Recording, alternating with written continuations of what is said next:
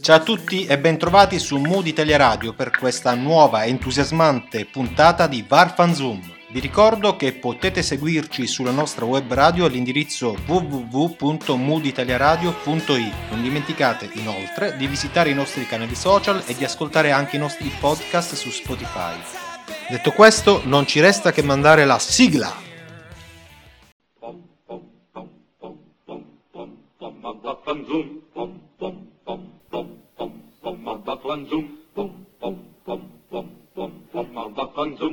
Facciamo il punto della settimana gettando uno sguardo sullo stato di forma delle principali squadre in vista del turno valido per la seconda giornata di ritorno del campionato di Serie A. C'è stata la risposta positiva del Milan dopo un mese di gennaio da dimenticare certamente che ha visto i rossoneri soccombere più di una volta tra campionato e coppa. In realtà contro il Bologna non si può dire sia stato un esame superato a pieni voti perché quella che per il Milan doveva essere una passeggiata di piacere è stata invece una vittoria sofferta ma alla fine meritata. Ha pertanto consolidato il primato in classifica che adesso non rappresenta più una sorpresa ma una realtà tangibile.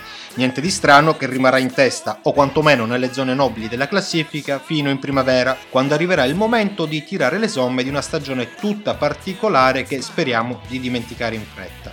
Mandzukic ha mosso i primi passi con la nuova casacca, ma ancora mi sembra poco pronto per concedergli la fiducia fantacalcistica. In ogni caso, se non avete di meglio in rosa o se volete completare il reparto con un volpone d'attacco, non fareste certamente male a fare un pensiero su di lui. Contro il Crotone dovrebbe essere facile andare a bonus in ogni caso per i calciatori rossoneri.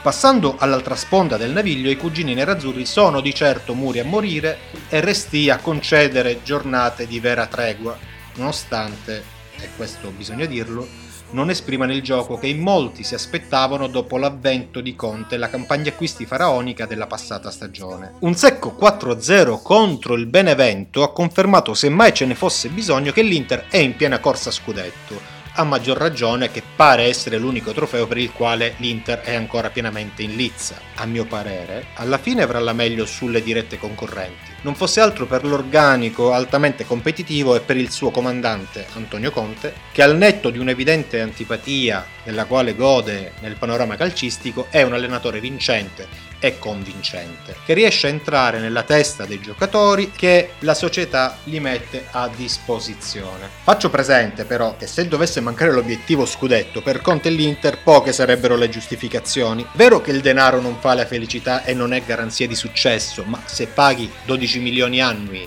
a un allenatore, tenendone al libro paga, tra l'altro, un altro, devi riuscire a portare a casa almeno un trofeo importante, altrimenti è finita, è fallimento economico e sportivo. Capitolo Juve, sei vittorie di fila tra campionato e coppa sembrano voler dire noi ci siamo da parte dei bianconeri. Io ancora non sono pronto a scommettere sulla Juve, anche se adesso la squadra sta acquisendo fiducia e una timida identità. Certamente fuori da una vera e propria corsa scudetto, ha comunque una palette di calciatori che se li avete nelle vostre squadre avete anche l'obbligo morale, oltre che giuridico, di inserirli quasi sempre se non sempre.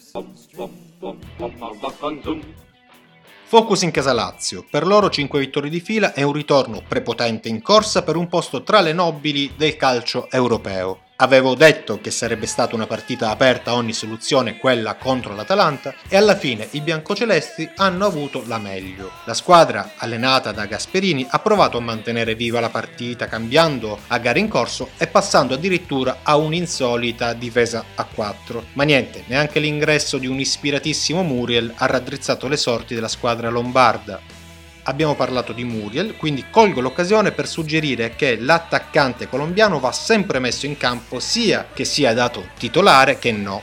Ovviamente non devo certo dirvi di usare una certa prudenza mettendo sempre il cosiddetto ferro dietro la porta, assicurandovi sempre in altri termini di avere in panca un titolare che all'occorrenza possa subentrare nel caso in cui il colombiano non prenda voto, come spesso accade. Dubbio in casa Atalanta sulle fasce, da valutare il recupero di Atebor, mentre Gosens rientra dalla squalifica. Ballottaggio infine tra Malinowski e Pessina per occupare il posto da trequartista. Per le squadre in lotta per la salvezza, anche inaspettatamente come Cagliari e Toro, è arrivato il momento di abbandonare qualsivoglia ambizione di esprimere un gioco piacevole e iniziare a quagliare in effetti affidandosi ai calciatori di maggiore esperienza presenti in organico. Motivo per il quale, approfittando della finestra di calciomercato, mi libererei di quei calciatori che tanto a inizio anno avevano stuzzicato la mente di noi fantallenatori. Mi riferisco ad esempio a Marin, quanti di voi ci avevano puntato? Dite la verità. Pensavate di aver scoperto l'America nella bacinella invece fino ad ora avete portato a casa una fantamedia addirittura al di sotto della sufficienza. Altri nomi da lasciar perdere sono Shuten, Kwame, Karamo. Tutti eccellenti profili da non abbandonare per il futuro, ma da segnarsi eventualmente per l'asta della prossima stagione, ma che quest'anno hanno mostrato e dimostrato di essere ancora acerbi. A proposito di acerbi, è utile sottolineare che anche questa stagione non sta tradendo le attese. La solidità e la garanzia di buon voto sono aspetti che fanno di lui un imprescindibile titolare da mettere sempre,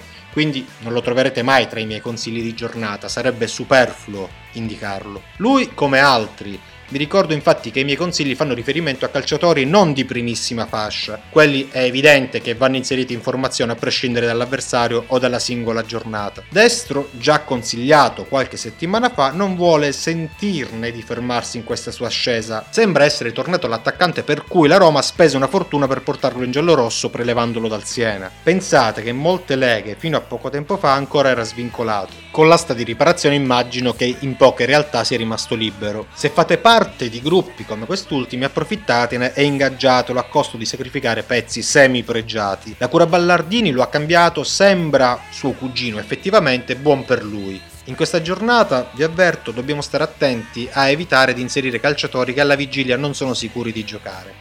Mi riferisco in primo luogo al solito Ribery alle prese ancora una volta con un leggero fastidio fisico. Lautaro potrebbe riposare lasciando a Sanchez il compito di sostenere Lukaku in attacco. Ballottaggio Zeco Majoral con lo spagnolo in netto vantaggio. De Frel potrebbe soffiare il posto a un acciaccato Caputo anche se quest'ultimo sembra favorito. Ora, Rassegnati i giocatori in dubbio, come di consueto andiamo a vedere l'11 che tra sorprese, jolly, scommesse consiglio di schierare nella ventunesima giornata di campionato. Tra i pali trova spazio la certezza Donnarumma. Purtroppo tutte le altre partite sono abbastanza incerte, Milan-Crotone è l'unica che offre previsioni sufficientemente certe sull'imbattibilità del portiere. Capisco che questo consiglio non è di grande aiuto, ma tant'è. D'altronde settimana scorsa ho consigliato Mussu, scusate, Musso e l'altra ancora Perin, i quali in entrambe le occasioni hanno portato a casa un grande voto con clean sheet. Quindi almeno in porta non sono in debito con voi. In difesa il primo nome è Musacchio, neoacquisto dei biancocelesti che potete schierare con una certa tranquillità. Ha conquistato subito la fiducia di Inzaghi e, sebbene non porti storicamente bonus, può certamente strappare un ottimo voto. Secondo nome Siborra del Genoa, creato dal nulla da Mr. Gasperini, sebbene sia quotato difensore, gioca a tutta fascia a centrocampo ha già segnato e fatto delle buone prestazioni, è solo un'idea contro il Napoli, ma non escludetelo a prescindere. Ultimo nome del terzetto di difesa è Toloi, non è certo del posto da titolare, ma con un degno sostituto in panchina potete schierarlo contro il Toro. Mi sbilancio anzi e dico che se gioca segna e chi segna regna o chi sega rella. I quattro nomi per il centrocampo sono Candreva, Barak, Soriano e Traoré del Sassuolo. Il centrocampista blu cerchiato sembra aver trovato la sua dimensione a Genova, dove sono più le soddisfazioni che si sta togliendo che i cross sparati in tribuna. Sembra tornato ai tempi dell'esperienza laziale quando Candreva era certamente un top di reparto. Barak da mettere in qualità di ex. Contro i suoi ex compagni potrà far valere la famosa regola non scritta del gol della vendetta. Soriano è il faro del Bologna, da mettere sempre e comunque, a maggior ragione nel derby emiliano. Traoré è il classico calciatore invece che entra e esce dall'anonimato, alternando periodi di grande freschezza atletica, come dimostrato nella partita contro la Juve, e periodi di buio totale. Contro lo Spezia potrebbe però arrivare il bonus tanto atteso. Capitolo attaccanti. Azzardo il nome di Vlaovic contro l'Inter. È rigorista De Viola e contro i nerazzurri che in difesa non sono solidissimi, soprattutto nell'ultima fase, potrebbe trovare la via della rete proprio l'attaccante Viola. Boga è il secondo nome, in casa Sassuolo, vive certamente un accettabile stato di forma ed è un nome che mi stuzzica parecchio. Ultimo nome, confermo Correa, è già andato a segno settimana scorsa e si confermerà quasi certamente contro il Cagliari grazie ad un buon momento fisico e mentale che sta attraversando. Assieme a Immobile in effetti forma una coppia assolutamente ben assortita. E con Correa chiudiamo anche questa settimana la nostra rubrica dedicata al fantacalcio. Vi ricordo che siete su Mood Italia Radio, che avete ascoltato Varfan Zoom e inoltre che potete seguirci ancora all'indirizzo www.mooditaliaradio.it oltre che sui nostri canali social e anche su Spotify. Ci vediamo la prossima settimana, sempre alle 5 il venerdì su Mood Italia Radio e ciao!